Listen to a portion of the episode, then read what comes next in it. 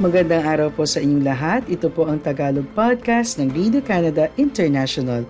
Sa loob ng 10 minuto, ihahatid namin sa inyo ang ulo ng mga balita tungkol sa Canada, sa Pilipinas at sa Filipino-Canadian community. Kaya tutok lang tuwing biyernes, linggo-linggo sa aming podcast. Ako po si Catherine Dona, ang inyong tagapagbalita sa Toronto. Ang ulo ng mga balita ngayong pangalawang linggo ng Oktubre. Prime Minister Justin Trudeau at iba pang mga politiko dumalo sa Solidarity Rally para suportahan ang Israel. Foreign Affairs Minister ng Canada dumating sa Tel Aviv sa gitna ng gyera ng Israel at Hamas. Pinoy basketball fans sa Ontario ipinagbunyi ang gold win ng Gilas Pilipinas. Amazon binuksan ng unang checkout free stores sa Canada. Ang Canadian na mga politiko mula sa iba't ibang partido ay nagtipon sa solidarity rallies para suportahan ng Israel noong lunes habang ang digmaan ng bansa sa Hamas ay nagpapatuloy. Sa Ottawa, sina Prime Minister Justin Trudeau at Conservative leader Pierre Poilievre ay parehong dumalo sa isang rally na sinusuportahan ang Israel. Ipinahayag ni Trudeau ang kanyang pagkamuhi sa balita ng pagsalakay ng Hamas kung saan ang mga tao na dumalo sa isang outdoor concert ay pinagbabaril habang ang iba ay dinukot at napailalim sa karahasan at pang-aabuso. Sinabi ng Hamas na mayroon pa silang 150 Israeli Israeli hostages. Tulad ng maraming bansa, ang mga rally ay naganap sa Canada noong weekend na nagpapahayag ng suporta para sa isang independent Palestinian state kung saan ang mga dumalo ay hindi sumusuporta sa Hamas habang ang iba naman ay tumanggi na ikondena ang mga aksyon ng militanteng grupo. Tinugunan ni Trudeau ang mga rally sa kanyang talumpati noong lunes. Nagsalita rin si Pierre Poliev sa naturang event noong lunes at nagpahayag ng suporta para sa Israel at kinondena ang madugong aksyon ng Hamas. Pakinggan natin si Prime Minister Justin Trudeau. The indiscriminate killing of civilians, the sexual violence, the violence against women, children, and elderly people, these acts are sickening and completely unimaginable. The glorification of death and violence and terror has no place anywhere, including and especially here in Canada. So let me be very clear. Hamas terrorists aren't a resistance. They're not freedom fighters. They are terrorists. And no one in Canada should be supporting them, much less celebrating them.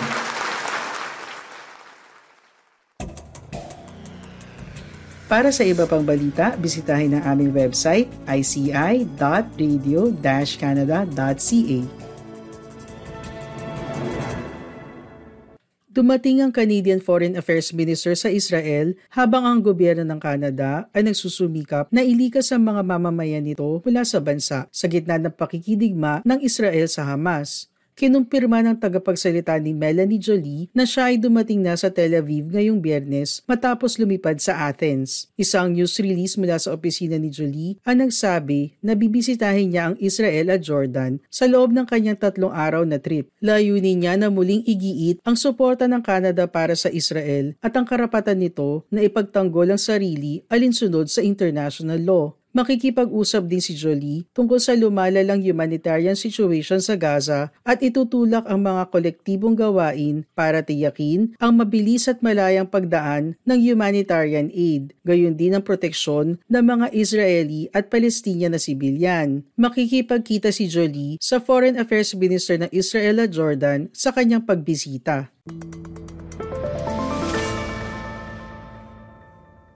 Ang kanyang pagbisita ay dumating habang sinisikap ng gobyerno ng Canada na tulungan ng citizens at permanent residents na umalis ng rehiyon. Dalawang flights na pinapatakbo ng Canadian Armed Forces ang nag-airlift sa humigit kumulang 280 na pasahero mula sa Israel patungo sa Athens noong Webes. Isang Air Canada flight na aalis sa Athens ngayong biyernes ang inaasahan na dadalhin ng Canadians sa Toronto. Sinabi ng senior government officials sa mga reporter noong Webes na humigit kumulang 5,000 katao ang nagparehistro sa Ottawa na present sila sa rehiyon. Sinabi ng gobyerno na nakolekta nito ang impormasyon mula sa 1,600 katao na nais umalis ng rehiyon. 800 sa kanila ay nasa Israel. Hindi lahat ng taong iyon ay lilipad sa military planes. Sinabi ng mga opisyal noong Webes na ini-explore din nila ang ibang departure options para sa Canadians kasama ang ground travel na tatawid sa border papuntang Jordan. Ang Tagalog podcast ng Radio Canada International ay available din sa Spotify, TuneIn, Apple Podcasts, Amazon Music at Google Podcasts. Nagbunyi ang mahihilig sa sports na basketball na makuha ng koponan ng Pilipinas ang mailap na gintong medalya sa sikat na Asian Games. Sinubaybayan ng Basketball Fans Ontario ang laban ng koponan ng Gilas Pilipinas naglalaro ng basketball sa London, Ontario si Mark Jude Farola kasama ang kanyang mga kaibigan sa komunidad ng mga Pilipino sa lungsod ng makapanayam ng Radio Canada International. Kakabalik lang sa Canada ng tubong biliran Leyte na si Farola matapos ang tatlong buwan na bakasyon sa Pilipinas. Agad siyang nagbalik sa nakagawian na laro ng basketball kada linggo kasama ang Canadian Filipinos sa lungsod. Ang finals ng men's basketball ng Pilipinas kontra sa Jordan sa 19th Asian Games ay bagay na hindi pinalampas ni Farola na panoorin. Ang laban sa pagitan ng Gilas Pilipinas at Jordan sa Hangzhou Olympic Sports Center Gymnasium para sa gintong medalya ng men's basketball ay itinuturing na may pinakamababang score sa kasaysayan ng Asian Games. Aabot ng 130 points lang ang pinagsamang score ng dalawang koponan bago umugong ang buzzer sa final quarter ng laro pero umukit ito sa kasaysayan para sa koponan ng Pilipinas. Maliban sa tinuldukan ng bansa, ang matagal na paghihintay para sa medalyang ginto ay tinapos din sa pagkakataong iyon ang pagkabigo na masungkit ang medalya sa naturang sports. Huling nagka-bronze medal ang koponan ng Pilipinas noon pang 1998. Napakahalaga naman para kay Vince Nievo ang panalo sa naging laban ng Gilas Pilipinas sa koponan ng China. Isang international student ngayon si Nievo na nag-aaral sa kolehiyo sa London, Ontario pero buong panahon sa kanyang post-secondary education sa Pilipinas ay naglalaro siya ng sports bilang varsity player ng ABE International Business College sa bansa bago siya nagpunta sa Canada para mag-aral. Kaya naman hindi niya maitago ang tuwa na makuha ang Asian Games Gold ng Gilas Pilipinas at itinugtog ang pambansang awit sa isang seremonya.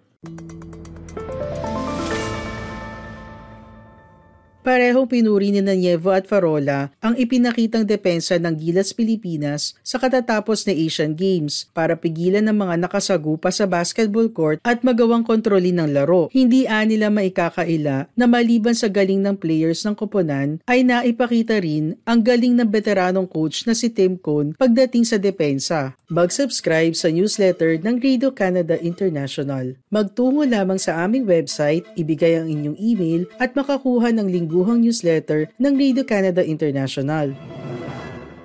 Kung may isang bagay na ayaw ng mga shoppers, ito ang maghintay sa pila. Ito ang problemang inaasahan na malutas ng Amazon sa pamamagitan ng teknolohiya na tatanggalin ang proseso ng checkout at iro-roll out ito sa Canada ngayong buwan. Sa ilang tindahan ng inumin at pagkain sa loob ng Scotiabank Saddle Dome sa Calgary at Scotiabank Arena sa Toronto, ang mga customer ay maaari na itap ang kanilang credit o debit card o payment-enabled phone para buksan ng gate, kumuha ng ilang items sa instante at umalis ng hindi nag-check out.